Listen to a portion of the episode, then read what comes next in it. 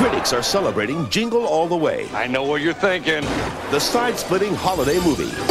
From the director of Home Alone and the director of The Flintstones. Poor baby. It's hilarious, non stop fun. That's my dad! Howard? Arnold is funnier than ever Thanks. in the best holiday family film in years. Arnold Schwarzenegger. Nice doggy. Jingle All the Way, rated PG. The fun starts tomorrow, only in theaters. Welcome to Podcast Action Hero, the show that isn't a pervert. Get to the chopper!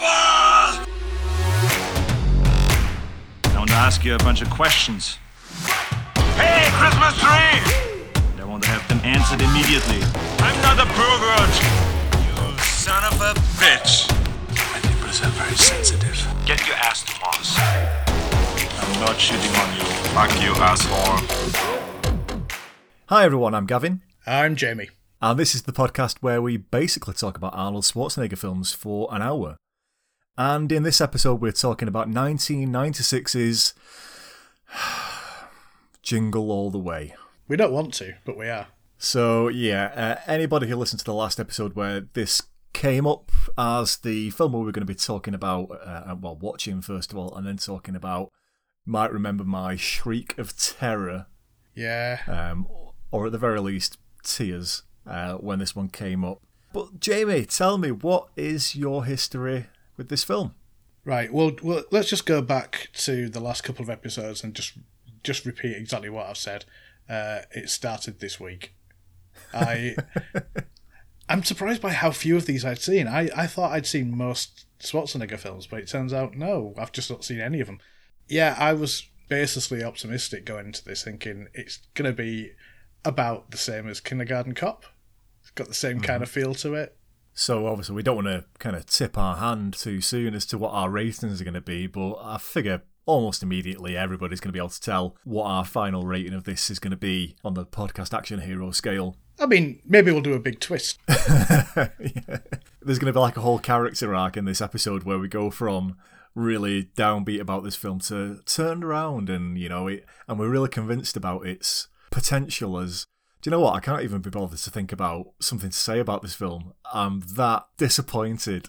You say that you went into this one kind of optimistic. Why didn't you trust my judgment? It's not that I didn't trust your judgment. it's that I thought of it as it can't be any worse than Jingle All the Way. It it looked like it was going to be exactly the same, and I thought I, I could handle Kindergarten Cop. It was boring, but I could handle it. Mm-hmm. And that's exactly what I expected. I thought that time had warped your. I thought you must have hated it so much the first time that you built it up in your head to be this antithesis of what an Arnie film should be. Well, here's the thing. In the run up to us watching this, I actually started to doubt myself. I started to doubt had I actually seen this because it's been so long. Like I don't think I watched this probably since it came out. And if this if this was released in sort of '96 or again we've we've touched on this previously, but back then we probably would have got it like the year after or something like that. But yeah, so I was I was doubting myself and I was thinking, have I actually seen it or have I just seen bits of it? Have I just seen bits and pieces over the years and I've kind of put this thing together in my head? So I tried my best to go into this with an open mind. To the extent that when we were watching it earlier this week, there was points where I was laughing and I was surprised that there was points where I was laughing through this film. And as it got towards the end, I was thinking, do you know what? Maybe my, maybe I had, you know, time had kind of distorted my ability to be objective and, and not too judgmental about it. Maybe I was wrong. And then it got to the final act. and it got to like the last the last ten minutes of the film, and I was like, "Oh my god, no! It's worse than I remembered." Should we try and sum up the story before we move on? Yeah, go for it. I'm not going to go too detailed here because it doesn't deserve it. Well, how could you? How could mean- you? It's impossible. There's stuff that happens.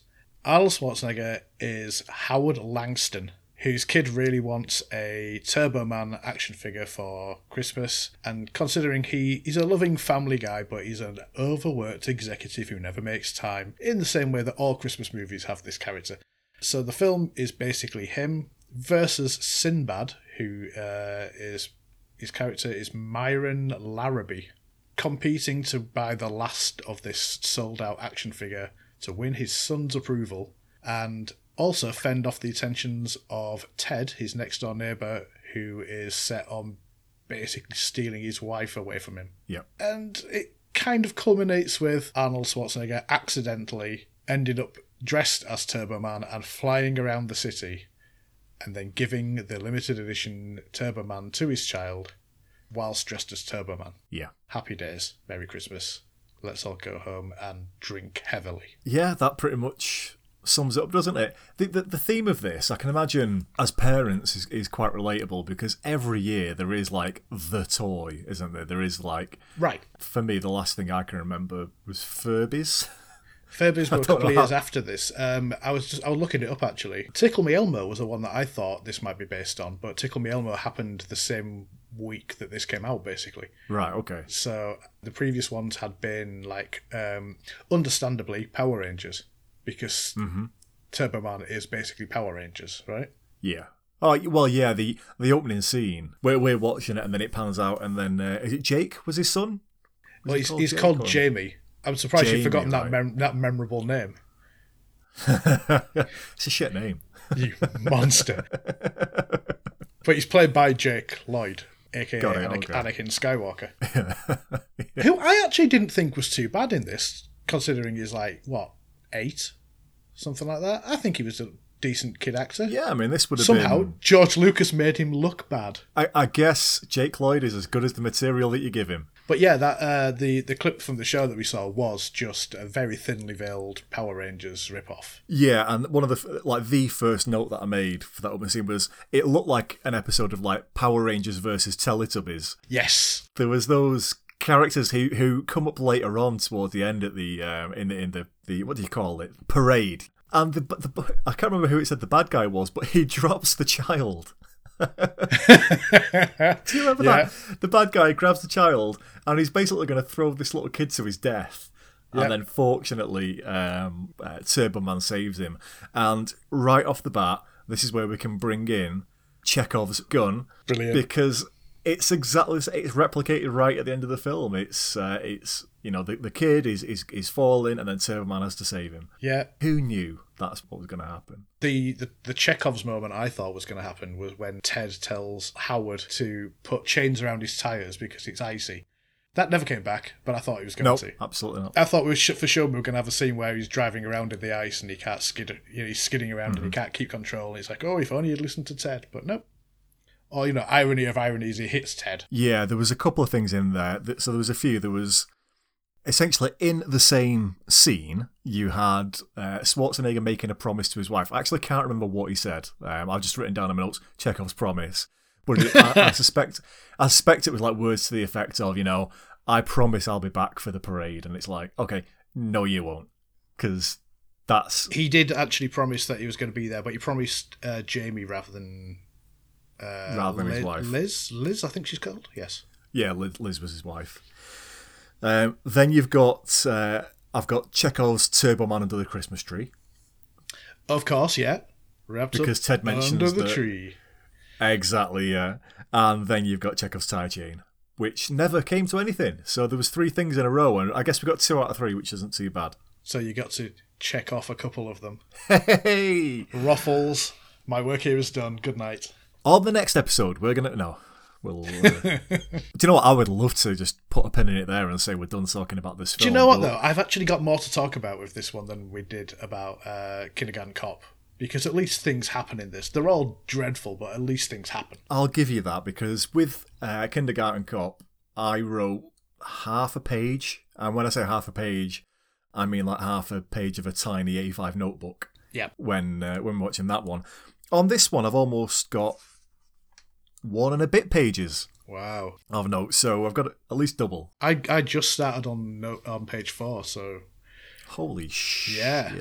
it, that, I know I missed half the film to be quite honest, and maybe that was a blessing. Yeah, so we've got this film. We've got uh, Howard. We ident- you know, we find out he's uh, hardworking. He refers to his wife as his best customer right at the very start. That's just out of habit though, because he says it on the phone to everyone, right? Yeah, absolutely. And the thing is, I can relate to that in a way because years ago, and uh, this might have even been when we f- first met, but I was working in uh, call centres. I I worked in call centres for almost 10 years. And I had a really bad habit during that time of answering the phone with my call centre greeting and also finishing a call with, you know, like, I'd be speaking to my mum and she'd be like, okay, speak to you soon, love you. And I'd be like, thanks very much for your call. so, You cold bastard. That's great. so, so I, I could I could very much relate to that when he says, you know, you're my number one customer. But it's it, it just goes to show that what what was his job anyway? Was he was it a truck company or something? He was he was a mattress sales executive. right. Okay, is Christmas really busy for people buying mattresses? Ho- Honestly, that's the kind of thing that you should be getting for Christmas, right? Because Christmas is one of those times where you should be getting the presents you should be getting for people are for, are for things that they wouldn't buy themselves. Yeah, Once you become an adult, it's like a present is just a token, unless it's something that you haven't already thought. Well, I'll just go and buy that myself now. And a mattress is one Do of those know- things that you never think to buy. Do you know what's literally just occurred to me is I don't even know why I'm questioning this because for Christmas just gone, I got a mattress. so I say this a lot in every episode. Whether it makes it into the episode, I don't know, but this is gold. Like this is just absolute gold that we're talking It is. about here. Welcome back to mattress talk. Mattresses, just for life or only for Christmas? I think we just lost our last uh, listener. Yeah, we'll spin the wheel of pain and see if we're talking about springs or memory foam next week. Anyway, Anyway, So we see Howard. He uh, he heads out. Is, is quote unquote going back to the office because that's where he's told Liz that he's left Jamie's Power Man doll. Turbo Uh, but in reality, what did I say? Power Man. Power Man. He's going back to the office because that's where he left the Turbo Man doll. Jesus. It's like I wasn't paying attention. So Howard's pretending to go back to the office because he needs to pick up the Turbo Man doll that he hasn't got, and he thinks he's going to pick one up on uh, on Christmas Eve.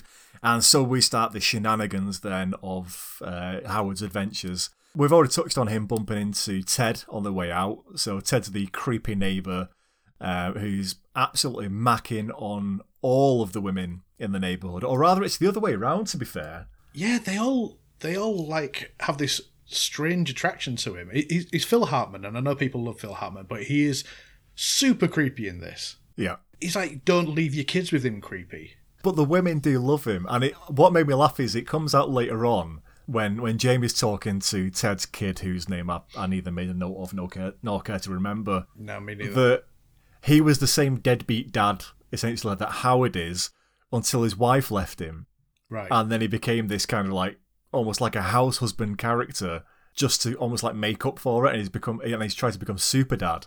So all the women love him because of that, but he is just generally quite a sleazy guy who knows, and he even brings it up later, doesn't he, that he knows that all the women in the neighbourhood are crazy, and when he's basically assaulting Liz towards the end of this film, yeah. he said like. He, doesn't he say something like any woman in this neighbourhood would be glad to have me? You should consider yourself lucky, or words to that effect. Yeah, something along those lines, yeah. And gets deserved flask of eggnog in the face. So, so yeah, you've got creepy Ted. We've covered that, and then Howard goes out on his adventures. Is it when he's trying to then get to the the show when he's first pulled over by the motorcycle cop? He's trying to get to Jamie's karate recital. Yeah. Oh yeah, I forgot about that. Yeah, this is that's before all this, right? That's like before the, even the promise of Turbo Man. The reason he promises Turbo Man is because he realizes he's just let down his family quite a bit recently. It is. You're absolutely right. So it's it's more at the start when he's getting to um, the sort of like Jamie's karate demonstration, whatever it is. He's trying to get his ne- his next belt. I used to do karate when I was about that age, and it was a kata, but this is Chinese karate, as they call it specifically. Yeah, I don't know very much about karate. Um, my understanding was that karate is Japanese, but Yep. I, I, you know, I'm sure people can tweet or complain in some way about uh, about my lack of knowledge. I'll just leave us alone. Leave us alone. But my note when the uh, when that motorcycle turns up, I'm like, I'm like, this bike cop has got to be two days away from retirement. He's Oh, I, He's I looked him up. Um, Robert Conrad. I looked him up. Uh, I'll I'll just go on his Wikipedia now. He was like working from 1953. He was in the Silver Age. It's like that Mm-hmm. thing again of the uh, the the gun saw owner from Terminator. That whole thing about Yeah. that that generation who towards the end were in things like this and must have been cursing the day. I mean, he played it with all his heart, but straight away I was like, why, why is this guy a motorcycle cop? He's, he looks like he's ready to retire. And then obviously you get his whole backstory about like he spent 10 years in the bomb squad. And then it's like, well, why is he why is he a motorcycle cop after being 10 years in the bomb squad? And then he blows himself up. And you're like, ah. That might be why. Yeah, it's weird because he's the he's the closest thing you've got. To, well, I suppose he's not the closest thing you got to an antagonist, but he's like the the ongoing antagonist. While Howard's relationship with Myron is still. I was going to say, will they, won't they? Will they, won't they fight? so I guess like Myron is the antagonist, but he's also kind of the buddy for a good half of the film. Yeah. As they're, they're kind of like two two dads who are both in the same position as being like they've let their kids down and they just need to make it up with this one. In fact, I made a note of this. There's a moment where Myron says, one chance a year to prove that we're not screw ups. And he's talking about hmm. Christmas. It's like, do you just take 364 days off? and then just go, I'll, I'll make it up to him this one day. Yeah, make it up to him at Christmas. And that was one of my notes that I made was when he's trying to sorry, when Howard, I should say, Schwarzenegger's character is trying to make it up to Jamie later and he's talking to him like, if there was one thing you could have, what would you want that would you know that would make it all better and and that's when he comes out with you know the the, the very specific request for the uh, the Turbo Man doll and you can see the light come on in uh, in in Howard's eyes when he realizes that yeah very much like Myron said it's the one chance that he's got Yeah. to not be a screw up it's the one chance he's got to buy his love to buy his own son's love if I give him this toy then it will be okay that I'm just never there for him that I work you know 70 hours per week and Right. I f- and I arrive at his karate kata recital whatever several hours after it's closed and everybody's gone home because I've got no concept of time Maybe he was relying on his uh, clone from the sixth day to turn up and do it instead. and smoky stogies. I very much wanted the death of Sinbad within 30 seconds of him appearing on screen. Oh, I was done with that guy immediately. is that because he was basically Leo Getz from Lethal Weapon? I guess so, yeah. Just shouting, screaming, being really annoying. And I get that, you know, you're supposed to have that character maybe, but I, I don't know if you are. But yeah, it was just immediately that kind of like non stop. And I get the feeling as well. And, uh, you know, f- again, everybody feel free to write in, tweet in, email in, or don't. I get the feeling that Sinbad ad libbed everything, that everything was improvisation. It was. It, it was, if you've done that in your research. Yep, it was, yep. Yeah. He improvised almost everything, and uh, Schwarzenegger had to improvise his responses as well. Well, it obviously worked because this is. Oh, it's a laugh a minute. It's a comedy, you know? Is it though? Well, the behind the scenes that I watched. Yeah, I did. I did more research. Uh, Schwarzenegger says, "What what are people going to get from this film? They will be laughing from beginning to end." well, I mean, they, they call it a comedy, I call it a tragedy, but this goes back to what uh, we were saying. I can't remember which episode it was, but Schwarzenegger never has a bad thing to say about anything he ever does. He's a pure businessman, he's a salesman. And if it's got his name on it, as far as he's concerned, it's amazing. Which is surprising here because some numbers for you. Go on. The budget for this film was 75 million Fuck off. of of 1996 money. 60 million of that must have been Schwarzenegger's fee. 20 million of it was. Oh, wow. This was the period where he could charge 20 million for an appearance. So like that's more than a quarter of the entire budget is just his fee. So like he's really got no reason to care whether this film's good or not. And I know that it's one of the standard things within actors' contracts. They'll include as part of their fee that they have to go and do, you know, the press junkets and all that kind of stuff, and you know, talk to 200 people a day for five minutes about how great this film is and answer the same questions. I know that's part of it included, but sometimes you can tell when you're watching those press junkets, you can tell that they've answered the same questions again and again, and it's wearing down on them. You never get that with Schwarzenegger. He's always super enthusiastic about absolutely everything. And I'm sure that if you took him to one side now and said, biggest film mistake of your career, what was it? I don't know if he'd be able to come back and say anything. I think he would, you know, if you asked him now about Jingle All the Way, he'd be like, yeah, really enjoyed it. It's a great family film, fun for all the family. He'd say all the same stuff, I'm sure. Um, it was nice to see a, uh, a quick appearance from Chris Parnell as uh, as the the toy shop clerk in this one. I guess this would have been before. I mean, it was definitely before Archer, definitely before Rick and Morty. I'm going to guess it's a very early role for him, and yet for me, watching it back, it's like a cameo. Right. It's like, oh, you know, like he's just appearing it. But for him, this might have been like a really big deal. It's like he's already arrived. He's full Chris Parnell. It's like he's achieved his full form already. And is this the one where they're doing the um, the, the lottery to see who gets the chance? Yeah, I wasn't entirely sure. I, I think maybe I missed some dialogue, but was it a case of uh, if you had a ball, you had a chance of getting a Turbo Man, or is it they had so many Turbo Mans and all of these Super Balls that were bouncing around? If you got one of them, you got a Turbo Man. The impression that I got was, yeah, well, yeah, because it, it seemed to change when it was uh, when they arrived and the I guess the store manager was talking about the situation. It was they had a limited number of Turboman dolls. To have a chance of buying one, they were going to hand out these lottery balls, these ping pong balls, essentially, and people were going after these ping pong balls as though they would definitely get a Turboman doll by having one of them. Right. And so the way that you've got Schwarzenegger, Howard, and Sinbad fighting and chasing after this one ball, it, it was as if they believed that if they got that, they would definitely have the doll. And that wasn't the case. It was just like the one in 200 chance or whatever that they would have had to get it. That's what changed my mind to make me think, oh, everyone who's got a ball gets one then, because otherwise this whole sequence is just well overdone. He's committing acts of he he builds up quite a rap sheet, does Howard over this over this film. Oh, yeah. Impersonate Yeah, a police officer, assaulting children, Criminal damage. criminal damage. He runs over bike cops. He also commits fraud. Well, I mean, he's involved in a black market deal Yep. on top of impersonate a police officer at the same time. Mm-hmm. And it all kind of kicks off with this bit where he just starts assaulting people in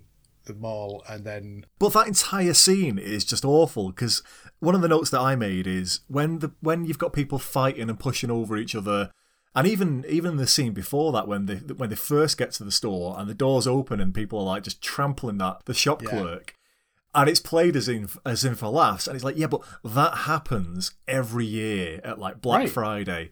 And it's and people are trash. that wasn't funny because that that was just like yeah oh yeah that's a remi- reminder of what people are actually like when was it was it always like was it that bad then?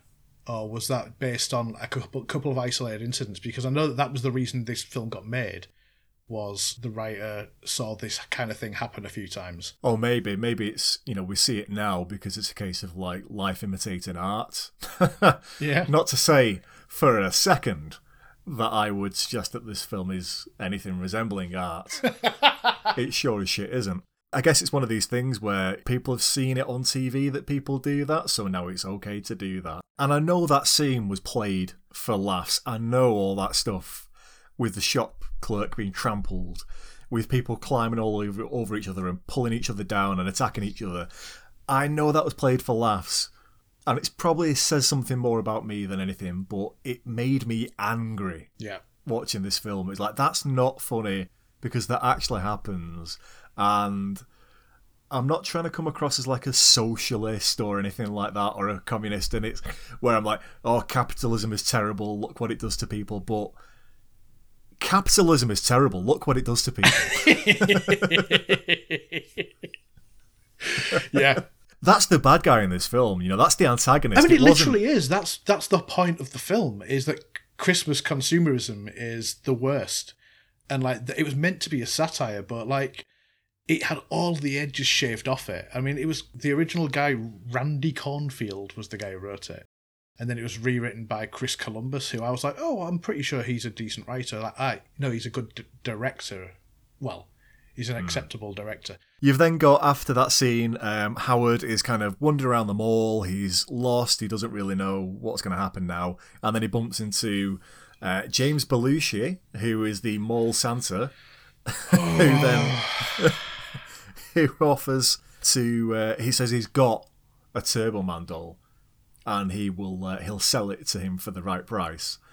And that very then quickly leads into going into is it the storeroom I guess for the for the mall where all for No, some they re- drive no no no the, yeah It's a they- they go warehouse. to a separate it's a separate factory warehouse isn't it where all the mall Santas are Yeah. implying that mall Santas are part of some kind of It's, gang. it- it's basically the drug lab from RoboCop. It's like a big old setup where like loads of illicit stuff's happening in this nondescript warehouse. So yeah, they go to the warehouse full of Santas, and then you have a Santa fight. Uh, this this was the point where the film lost me because up until then, I mean, Had like, you? no, he didn't have me, but it was like I, I knew what kind of film this was until then. It was a series of escalating misunderstandings, mishaps, and barriers that are going to stop this guy from being able to get his toy. It's him versus this one other guy. And then suddenly the black market Santas arrive, and all of them talk as if they are Santa. Except Jim Belushi, he talks as if he's Jim Belushi. the the big guy saying I'm gonna deck your halls, bub, hmm. and and things along those lines. Everyone, the the password to get in is Jingle Bells, Batman smells, and they're all just so committed. It's like you're just a bunch of criminals in a warehouse, and if you if if they're committing to actually pretending to be Santa, then this film has taken a turn for the like surreal rather than the wacky maybe I'm reading too much into it, but this that was the point where I was like, oh, you've turned a corner now, and I think this is now some like sub Terry Gilliam trash as opposed to just some family trash. Well, did did they believe that they were Santa? Because the the, the, the my reading of it, and, and I might be reading into it too much, was essentially the idea was all mall Santas are essentially uh, criminals. They're all part of this criminal organisation where they all dress as Santa. They all wear the full Santa outfit all the time, even when they're in each other's company. Yeah, And when they go to the malls, they're essentially they're stealing toys, taking them back to their warehouse, and then almost like a Robin Hood sort of thing, like robbing from the rich to give to the poor. They are then selling those toys to people like Howard who are desperate, but for but rather than doing it for for good, they're doing it for like jumped up prices and everything like that. Hmm. And that's how Howard ends up getting. I guess it's a knockoff Turbo Man doll, isn't it? Because it's speaking Spanish yeah. and its arms and legs fall off, which made me giggle. To be fair, and still does.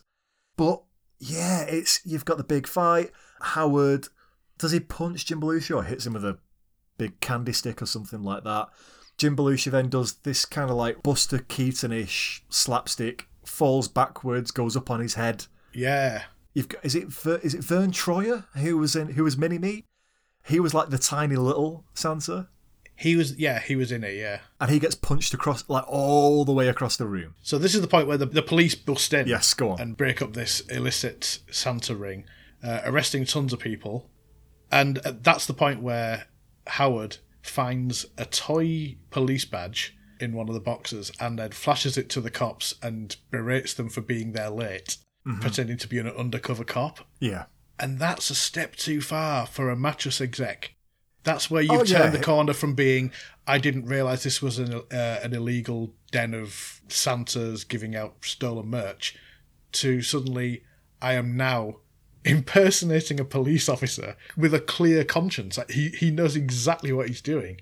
Yeah. Crazy. I mean, so we're British. I'm not going to pretend to know the intricacies of the US uh, legal system, but I imagine that's a felony offence. Impersonating a police officer. He's racking up the charges at this point, and we've not even started talking about Sinbad yet, in terms of Oh. like the stuff that he gets up to. Should we just talk about that for a second? So, tell you what, let's jump to which I think is the next scene. Uh, I may have possibly, after the the Santa fight, I might have slipped into some kind of fugue state. Well, this And- immediately after the Santa fight, when he, he, I think this is where he goes out and realizes his car's just been taken apart. Is this where they then go to? He, he goes to the bar and he meets up with Sinbad, and then they're. It looks like they might be friends briefly, Right. Until they hear the uh, the radio competition where they have the chance to win a Turbo Man doll, mm-hmm. and then they head off over to the. I just radio want to point out before the during that that scene at the diner, you get Sinbad's backstory of his dad never buying him this gun that he wanted, this toy gun that he wanted, and his friend's dad did, and his friend's now a or his old friend when he was a kid is now a billionaire. Yeah. And we're kind of led to believe that that's all it takes. What you don't get a toy gun, you become a a loser. Yep. Which this guy's basically self-describing himself as. He's a mailman. He's not like you know. He's it's a noble profession. He's kind of implying that if you don't get the gun, you become a loser. If you do get the gun, you become a a billionaire. kind of implying that if you don't get your kid this Turbo Man, your kid's not going to turn out to be anything. But if you do, he's going to be successful as hell. And then Howard sees Myron slash Sinbad suddenly turn uh, as he's drinking scotch in a da- in a diner, which I'm also sure is an offence. He turns into his son, his eight year old, like innocent son. He's just dressed as him as a mailman outfit, drinking scotch, saying, "Here's to you, Dad." Which is I'd hands down the about best moment in the film. It is. It is. I'd completely forgotten about that. And I think that was probably the biggest laugh that I got was because Jake Lloyd as Jamie, he really lent into that. Like, he was all for it. Did- like, that kid's got comedy timing. I'll give him that. And it's a shame, obviously, what happened to uh, Jake Lloyd, which, you know, we'll save that for the Phantom Menace podcast that we'll no doubt do in the future. Do people like Star Wars? Would anyone listen to that? I think it's a bit niche. People like some Star Wars. Yeah. Anyway, we, that was wasn't the only time that I laughed, but it was definitely the biggest laugh when you see uh, Jamie drinking scotch in the uh, in the diner. but I like the way that Sinbad kind of got the. I, I like to think that somewhere there's a version of this script where that character gets a little bit of a better treatment because what he's essentially saying there is. Uh, you know, he likens it. You know, the reason that this guy's a billionaire is because his dad got him this particular toy. What it sounds like, really, is that actually it wasn't about the toy. It was about Dad's attention. this kid that he knew when he was younger. Yeah, he had his father's attention. He had a good relationship with his father, and that led him off to being the, then a successful person. Obviously, with Sinbad's character, what was he called? Myron. Myron, yeah. So with Myron, he didn't have that with his dad, and, and and so he believes that's the reason why. Actually, it's the the poor relationship. And one thing again that this film has sort of picked up on a little, uh, and this is what I guess um, Kindergarten Cop got wrong when we touched about uh, touched on about how the uh, parental relationship impacts is you've then got somebody who had a real poor father figure who therefore doesn't have that role model in being a father themselves, and he's now just continuing that kind of trend. Yeah. I'm overthinking this film again. I'm I'm I'm trying to like fill the gaps. Well, I don't think you are. I think that was what they intended. It's just it was clumsy again. It seems that in this scene they were trying to build to a level of empathy between Myron and Howard, where they were almost potentially going to start to understand each other, and it looked briefly for a second like maybe this film was going to achieve a level of depth and character development Yeah. that I, I'd forgotten about. Like again, I've not watched this since it came out, and I was thinking, oh well, maybe this, uh, maybe I wouldn't have noticed this when I was younger. I wouldn't have appreciated this character defining moment when they both realise that actually it's they who are potentially through their acts and actions causing harm, and maybe this is the point where they're going to realise that actually. What their kids need isn't Turbo Man. What their kids need is just somebody who pays them attention. right. And then they hear on the radio that there's a competition, and it completely just derails that moment. And it, Yeah. maybe that was the point. Maybe that's supposed to be funny that, oh, it looked like they were going to have that development. That scene would have been better for me if that had actually worked. And they realised that. But obviously, that was, you know, there was still 20 minutes left in the film at that point. Oh no, there was more. That was the point where I looked at the runtime and realised we were only forty minutes in. The way they play that, it makes it seem like. Okay, we're probably entering into like the, the sort of like the final acts now. This is where the film's going to start wrapping up. That's and then you that's said, the no, end. Yeah, that's the end of the Yeah, second not- act where the everything all hope's lost kind of thing. It's like the oh, but we're going to redouble our efforts now. Maybe we team up. Maybe we realise what's important kind of thing. It's the end of planes, trains, and automobiles kind of thing. You know, like you you finally understand the state you're in and you do something about it. But no, it just continues as before. Speaking of that, it's Oh yeah, this is the scene that couldn't have happened five years later. Yeah, so then you've got Howard and Myron uh, then head off to the radio station. Um, Howard basically kicks the door in. Um, the radio DJ has a second to ring the police, uh, and they're on their way. I mean, I can imagine. Can you imagine in real life if you were that that radio DJ and a huge Austrian bodybuilder man kicks the door in and starts screaming at you about reindeer? he literally destroys the door to the radio station. Yeah. So the, the radio DJ's like curled up in the corner, fully expecting to die. Myron, Sinbad's character, arrives there a few seconds later, and basically tells them that one of the parcels he's got is a bomb. Yep. Um, just to check, is that is that before? Is that before or after? Who was it who said the line "terrorists at a tea party"? Oh God, yeah. Um, that was early on. Yeah, so so Myron gets a, a parcel out, claims that um, every postman, post person, will at some point find an explosive device in their deliveries, and they save one basically for special occasions, just in case they need it. Yeah. And he says that I've got a bomb. And you know, That's- it causes a standoff, and you know right from that point that it's not going to be a bomb; it's going to be something else. yeah. And when he get, does he get tackled? Does he fall over or something? I can't remember how it shakes out, but the this package falls on the ground, Yeah, I think he just fumbles it and drops it. And it just it's a music box because it starts the music. It's like one of the few things in a box that could make a noise, so you'd know exactly what it is. So then, when the cops arrive, and they're all pointing guns at him in a corridor in a way that would absolutely mean that one of them would just shoot the other one. Mm-hmm. And he gets another box out to do the same trick again, and that one does turn out to be a bomb. Yeah, because motorcycle cop turns up again because he's Yeah. everywhere. That's uh, that a cri- you know he is like RoboCop. You know, somewhere a crime is happening, and Love it. and he's like, it's not going to be a bomb, and he picks it up and he smells it He does. because you know I guess he knows what he says. Like, you know, I worked on the bomb squad for 10, 10 years. I guess he knows what a bomb smells like.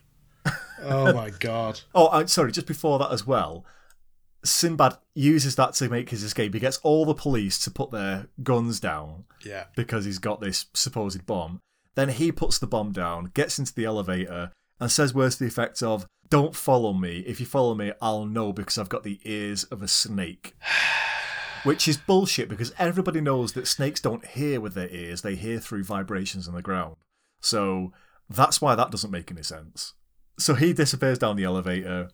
Motorcycle cop picks up the bomb, smells it, and at that point, it cuts to Howard outside, and you just see all the windows of the uh, of the office building blow out, and it's like, oh shit, they're all dead. like, I mean, it turns out it's more of a wily coyote. Everyone else is fine. Officer Hummel, as it turns out his name is, yeah, just has a a charred yeah. face. It's got the it's the old soot on the face, of, yeah. Yeah, it, and, and I, I wonder how much of why we don't see that very much anymore is well, a we don't watch kids films much, hmm. but b bombing isn't really a thing that happens in films anymore unless it's a serious thing. Yeah, You could not do that scene today, even even, Yeah, even twenty years after you know September 11th. Oh, this was like a year after the Oklahoma City bombing as well. So it's like it's surprising that they even did it then. Yeah. I don't understand how that got past anyone. I don't understand how that got past being written into a script. I can't imagine why anybody saw that on the page and thought, yeah, yeah, that's a good idea. Bomb, you know, mail bombs. Let's Yeah. let's turn that into a joke. Yeah, why not? Well, you know, let, let put it in a kids' film. That'll be that'll be all right. Shocking. It's shocking. Um, I'm trying to think what happens next. Is this the point where he goes back home? I think so, yeah. He's sort of going back home empty handed. He's almost ready to admit defeat. He sees, if I recall correctly, that's when he sees Ted in his house with his wife Yeah. and then remembers Chekhov's Turbo Man under the Christmas tree next door. Yeah. And that's when he decides okay, so he's gone from reckless driving and speeding at the start of the film to chasing a child, Yep. being accused of being a pervert, Yep. to impersonate a police officer, criminal damage as well before that when he runs over the police officer's motorcycle, and he's now going to go for breaking and entering Yep. into his neighbour's house to steal a child's toy. Which, uh, due to the intervention of a, um, I was going to say giraffe. What's Jesus? reindeer. A reindeer. Yeah. uh, a kind of a. Oh yeah, the classic uh, Christmas giraffe.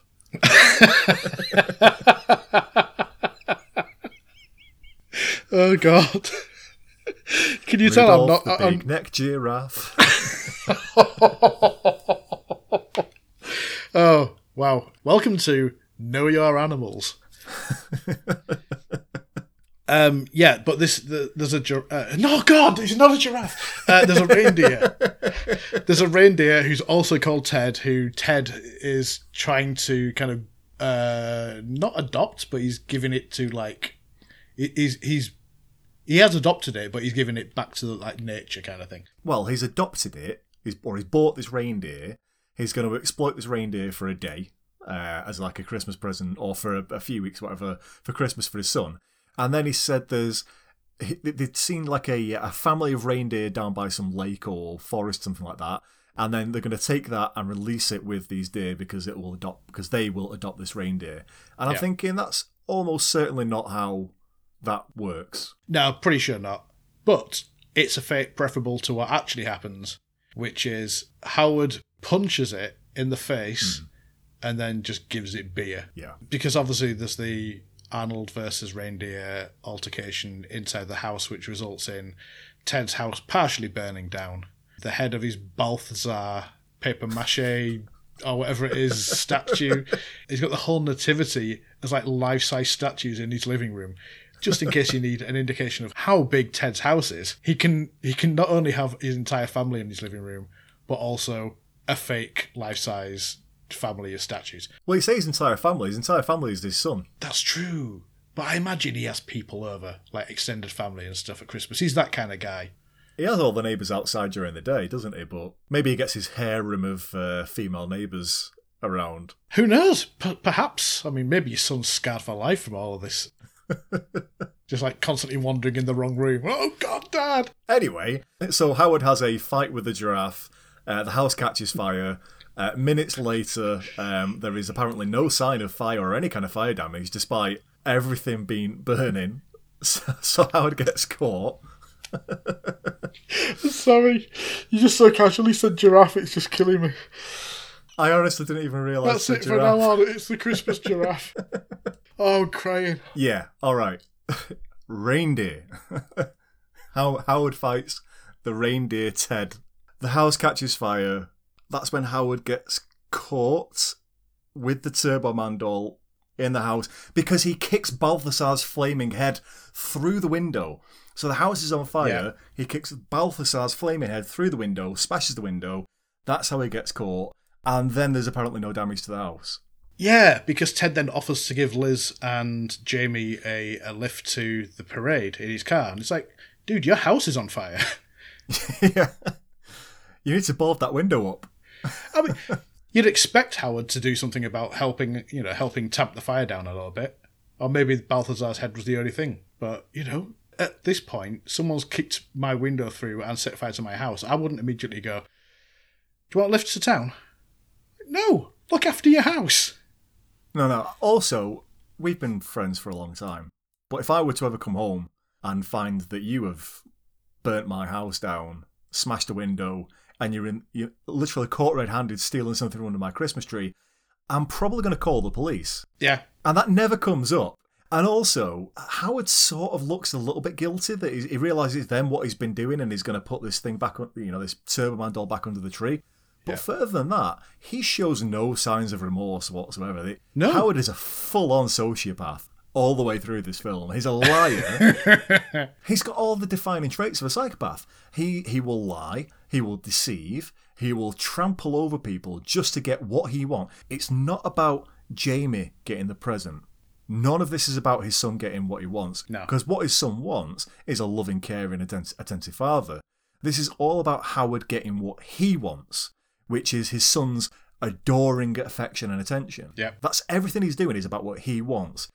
That's what this film is about. It's not about, oh, this is a, a funny series. But this is about how Alice Schwarzenegger is playing a sociopath who is a terrible person who learns nothing throughout his hero's journey. That's He's, true. You know, he, he is not transformed at all, which we, oh, maybe I'm getting ahead. And I'm off on, one- on one of my trademark rants again. Do it. But I'm going to pause for a second because I'm getting carried away. One thing I will say about watching this film back again is it's refreshed my hatred for it in ways that I didn't appreciate from last time I watched it. Like, I hated it all for the same reasons, but now I've got new reasons to hate it because I understand a little bit more about narrative and film and plot and structure and character development. And it's this thing where this guy is played off a comedy, but he's just a bad person at the end of the day. It's all about him, like his self gratification, this this journey that he's on. And it's like at that point, when he's kind of caught. It's only when he's caught by his neighbour when it's like, okay, I realise what I'm doing now. And then minutes later, completely forgets about it. He's been given a reason to forget about it by being jealous of Ted moving in on his wife in the car. Hmm. But that's kind of bad timing because by that point, that should have already happened around the same time. It, if the if the story's going to work, I think this that has to happen around the same time as Annie getting found out. Because like at that point he needs to be completely focused on I need to be a better dad kind of thing. And instead he's like, That guy and my wife He's like, No, no, no, no, no, no, no, no. Well I'm forgetting. Liz and Jamie and then Ted and Ted's son, whatever the hell his name was, they head off to the parade. I can't remember, remind me if you if you do remember. Why didn't Howard go to the parade? Is it was it was it because he was still off trying to get this Turboman doll? Why didn't he go with them? He just didn't go because they didn't want him to go. All right, He was just not invited. good. That's the first sensible thing that's happened. Right, exactly, yeah. Should we move on to the uh, the final scene? Yeah, so uh, they all head off to the product placement parade, Oh, don't they? which I assume this is how they funded the film and Yeah. made the lim- I, I guess is that is that a limited budget? I don't even know. Seventy five was it seventy five million? You said? 75 million will be a limited budget today. Yeah, I guess back then. Maybe. Let me just find out how much 75 mil is in today's money. Okay. Well, while you're doing that, I'll mention. Um, so we had Cra- uh, Crayola uh, made an appearance in the parade. The Teenage Mutant Ninja Turtles made an appearance as well. Sonic? Sonic was in there. I'm sure there was more, but I'm blanking. And so they all head off to this parade, which is, I get the impression that what it was trying to be was like an imitation of like the famous Macy's parade, which I guess happens around Christmas in New York. I guess, yeah. And the whole reason that they're really there is because Jamie is really obsessed with seeing the Turbo Man uh, float when that one comes down as well. Uh, yeah, 75 million in 1996 is 127 million today. Right. So that's quite the budget. I guess it seems like it, yeah. And I don't. That's why I was wondering how much of that cut was Schwarzenegger's, because uh, especially this last scene that we're getting into, I don't see where that money went at all. Certainly not on effects. No, and I, and I strongly suspect that all of the like the product placement stuff that's coming in here, all the brands that we see, that must have been an attempt to sort of squeeze a few extra dollars to make this thing happen. Or maybe So- they had to pay out for the rights to show them to make it look like a le- legitimate parade. Because Maybe. Surely even Sega wouldn't have signed up for this shite. What what's Howard going there for anyway? He because he, he goes to I guess he goes to meet his family there, right? He then sees Ted, not the reindeer Ted or the giraffe Ted. By this point, him and the giraffe Ted have already had a, a, a post-fight drink, Yeah. drinking beer out of a bowl. So he he sees the real human Ted, basically sexually harassing his wife, but it's that it's that old sort of like trope of I'm stood a few feet away, so to me it looks like she's enjoying it, which it didn't, by the way, because it showed it from Howard's POV, Yep. and even you could even see like she's not into it at all. She's not But leaning Howard in or anything, yeah. yeah, but Howard sort of reads it as she is. He doesn't go to her rescue. He instead runs off somewhere else. Uh, yeah, I'm not. I can't remember exactly how, but this is the point where he accidentally ends up in. Does he end up in the float at the bottom of the float, Yeah. or So he's he start. I think the the motorcycle cop sees him and uh, and, and chases him, yeah. and so he goes and hides in a building. The motorcycle cop sort of follows him in, can't see him, clears off, and that's when I guess the producer of the uh, the parade of the Turboman one grabs Schwarzenegger, grabs Howard, and says, "Oh, you're late. Where have you been?" and starts putting all the costume on him. And the next thing, uh, Howard's popping up in the uh, in the in the Turboman float, and he's got no idea what's going on. Shenanigans ensues. oh, do they ever? Then you sort of see the uh, you see uh, Sinbad. Myron turns up. He grabs the bad guy who's perched on the side of a building, puts on his costume for some reason because I don't know why, but I guess it's important that Myron dons the costume of the Turbo Man baddie in order to fight Howard. I don't know if he just thinks that's the only way he's not going to get immediately tackled from the float by the police.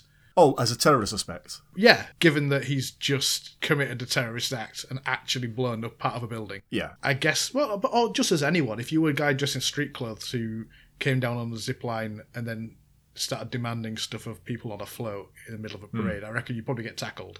But if you dress as the character who's meant to be there, you're gonna get at least a minute's grace. I guess so, yeah. So that maybe that does make sense, but I don't want to. Let's not credit them. So then there's the fight you've got, and it's all this like choreographed fight as well, where those like weird Teletubby things from the beginning of the film. Yeah, They they come out, and Howard has to fight those. So Jamie gets picked out of the crowd Yeah. by Howard. Tremendous act of nepotism. Of course, it was always going to go that way, wasn't it? That's the whole reason he's in there. Yeah. A special limited edition, super shiny version of Turbo Man that only one kid gets to have. Not even in its box. Nope. in all the uh, in all so oh god so howard gives jamie the limited edition turbo man myron turns up he's trying to steal it off jamie jamie escapes decides to climb up a building and then climb onto a sign at the top As kids do. Get as high as you can. That's what they teach you. If someone's chasing you, climb as high as you can. well how did you feel about this because you mentioned when we watched uh, kindergarten cop and Oh, uh, the, the fear of heights. Yeah, and when so when the kid's climbing up the antenna or whatever it was to put up these like lasers or whatever, that you genuinely got a bit queasy about that. Yeah. and a very and essentially the same thing happens, the exact same trope, which is uh, Jamie's going to fall off, and this thing is in Kindergarten Cop, the kid didn't even have the same name as you, but in this one, it's Jamie. Jamie's going to fall. Jamie's hanging. Jamie's going to die. How did that make you feel? Well, I hate myself, so I was fine with it. Honestly, I think it was the way it was filmed. It, there was just no. It didn't believe that there was uh, not a crash mat a like a foot below them. Whereas in Kindergarten Cop, there was a genuine sense of peril. I don't think that ever came through here. So I, I hadn't even thought about that until you mentioned it. Didn't even trigger my scared of heights sense. because the stakes are so low in this film. Yeah. Right. It, but one thing I did make a note of was Myron, Sinbad's character, follows Jamie up there, and essentially he's he gets the uh, the Turbo Man out of his backpack, and he's more than happy to let Jamie fall. I made a note that Sinbad will kill a child Right? if he has to. Like all the terrible stuff this Myron character's done, he's already wanted on terror threats. Now he's going to be wanted on like uh, attempted murder of a minor.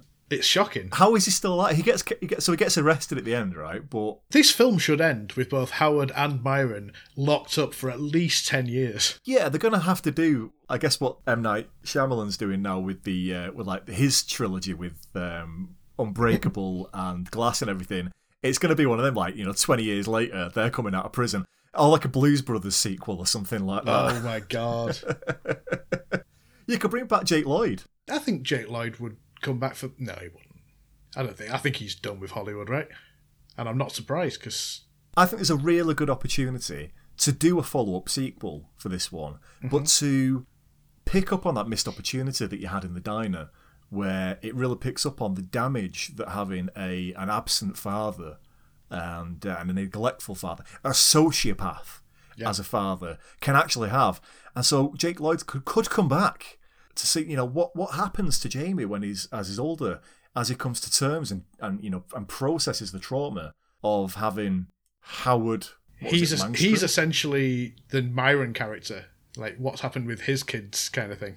and it could start with Jamie in a diner in his postman outfit.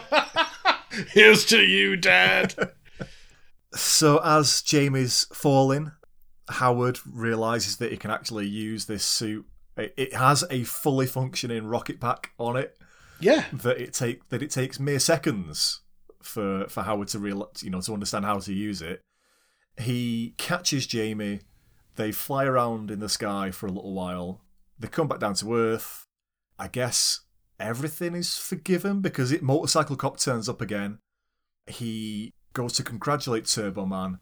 Howard takes his helmet off. Motorcycle cop sees that it's the guy who he has been chasing through the entire film, who has committed a series of very serious crimes and then just doesn't do anything about it. because he can see the power of the family coming together. The family who, wife and child, don't recognize Arnold Schwarzenegger's face, which isn't covered when he's Turbo Man. Yeah. He's got glasses over his eyes, which are yellow, so you can still see his eyes, you can still see Yeah. all of his facial features. They don't know it's him. Yeah, but his voice is very slightly disguised. Yeah, if you put modulation on Arnold Schwarzenegger's voice, you don't know it's him because he sounds like everyone else. He gets away with everything. He again, he's learned nothing by this mm-hmm. point. He's if if anything, what he's learned is he can actually do whatever he wants. He's more dangerous now than he ever was before because he's realised that he's a wealthy white man in America, so he can act with impunity. Whereas, whereas Myron, Yeah. I'll tell you what, it's lucky that this is a kids' film because fortunately Myron is simply arrested and taken away. In reality, he would have probably at best been shot on sight. Yep. If not that, then he would have been black bagged into the back of a van and taken some kind of black site somewhere where he'd have been rendered for the terrorist acts that he's committed throughout this film. And Jamie gives him the Turbo Man, the limited edition Turbo Man, as a kind of like, I've got the present I wanted, it's my dad's attention and love kind of thing. So he gives it, he gives the Turbo Man to Myron, so Myron can give it to his kid, and he's like, you can give him that tomorrow, uh, tomorrow morning or whatever. It's like, no, he can't. He will be in jail. Yeah. You're not going to be able to pass that through glass. This is going to be in evidence for weeks. Well done, Jamie. You've learnt a lesson. You've been nice, but that was a pointless gesture. And also, Jamie doesn't have that history, so the only thing he knows of this guy is that he tried to throw him off a building, basically. Yeah. And his immediate thought was, "Oh, I'll give him a present." Yeah, well, Christmas is the season for forgiving murders and attempted murders and all that kind of stuff. Yeah. I appreciate. Obviously, there was no actual murders, but very nearly. In any real world, that Bob would have been a murder. I didn't really make any uh, any notes because I think as once it got to the point of Schwarzenegger Howard uh, flying around in his Turboman costume, my final note was, "What the fuck am I watching?" Yeah. And then I get and then I gave up at that point. I didn't re- really note anything else down, so I'm just going to go as best off my memory. So it, it's then it's suggested that it's going to be like a happily ever after, you know, where the you know Schwarzenegger's learned his lesson. He's back at the house with his uh, with Liz and with Jamie. Um, again, no no comeuppance at all for anything that's gone on. Not for impersonating a police officer, not for chasing a child, you know, and trying to steal from a child in a public place where everybody thought he was a, uh, a child molester, I'm guessing. Yeah. Not for the damage that he's done to his neighbour's house or anything like that, because we don't care, because that was just Ted, you know. Not Ted for animal cruelty, punching that Christmas giraffe. Yeah, not for not for punching the Christmas giraffe at all. Everything has worked out just dandy for Howard and the rest of his family, and that's where pretty much where the film wraps up. We think until yeah, we've got a post-credit sequence. Talk us through the post-credit sequence. Uh, he puts the star on the Christmas tree, the dad's job, the one thing dad does at Christmas, and then they're very happy in their in their Christmas day. It's Christmas Eve night, I guess, isn't it? Everyone's cheerful, and then Liz says, "I can't believe you went through all that just for just for Turbo Man for Jamie. So what have you got me?" Zoom in on Arnold's face as he realizes I got her nothing. He's still a bad person. It's it's he's- also too late now. It was all for nothing. Your wife hates you. This is it. So it, it's it's it's bad enough that he got to Christmas Eve and realizes that he obviously didn't get the Turdman doll. And the, the the assumption to me is, and this is where we're going all the way back to the beginning of the film. The assumption is that he's so busy doing whatever he does that it's Liz's job to basically make Christmas happen, which Right. is accurate accurate for a lot of, um, I guess, standard uh, male female relationships that the the woman does most of the the heavy lifting in terms of, uh, of Yep. like run, not run the not family. not always to this extent, but you see it a lot. Yeah, she's asked him to do like one thing, which is to get this Turdman doll. He's forgotten that, but not only that, he's completely forgotten also to get a Christmas present for his wife. Wow. At no point during that entire thing did he just think, "Oh, I should probably get her something as well." Yeah. Which suggests that he's got no one anything. He's literally done nothing at all this Christmas. Yeah, His entire plan for Christmas was turn up, that was it. put the star on the tree, which he insists on doing. You don't get to insist on shit, mate. I think Liz and Jamie, Liz especially, should just go off wherever Ted's wife is. I'm sure that wherever Ted's wife is, she's having a much better time. And I'm sure if the same thing happens, then Jamie would end up with a better quality father. I suspect what it would take for someone like Howard to straighten and sort his act out is to lose everything. He is a sociopath. He really is. I hate him. I hate him in this film. I hate this film with a renewed fire. wow. That's good. Passion's good. You know, one Yes. way or the other. Should we rate this film? I'll have to think about it. I mean, obviously, put the cookie down. Obviously, Yeah. I, there's. I, I'm not even going to explain it. Put the cookie down. We've explained it enough. Yeah. Put the cookie down. I am going to explain it because I'm not done. I'm not done. Jesus. Uh, I, I don't care if most of this rant gets edited out and it only goes on like some kind of Patreon that we've got in the future. okay. So, Oh, was I supposed to be saving things? I've just been cutting everything. no, it's fine. All of your stuff. all my stuff. Thank you. all my rants. You can so yeah, everyone's known all the way through. It's put the cookie down for this one for me. Don't watch this. Don't watch this if particularly if you're a Schwarzenegger fan. All right. And I, again, I used to consider myself a Schwarzenegger purist, and this was a period of his work where I was really just not enjoying much of it. And you know the next one that we're going to have to do is Batman and Robin because that's just the way it's going to turn out.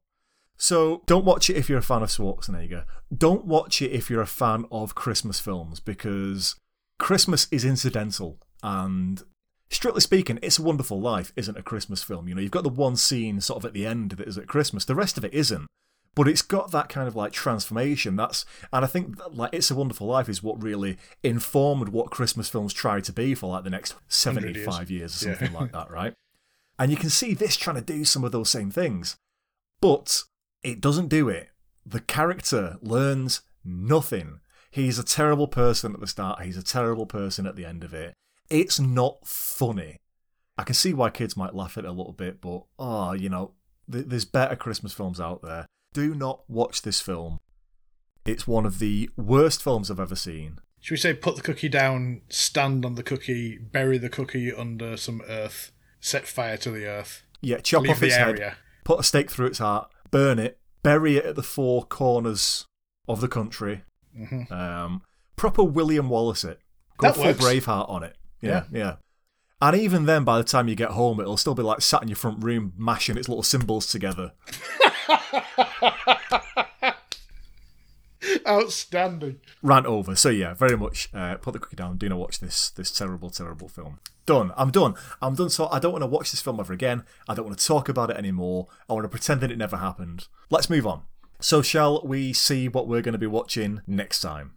Let's spin the wheel of pain.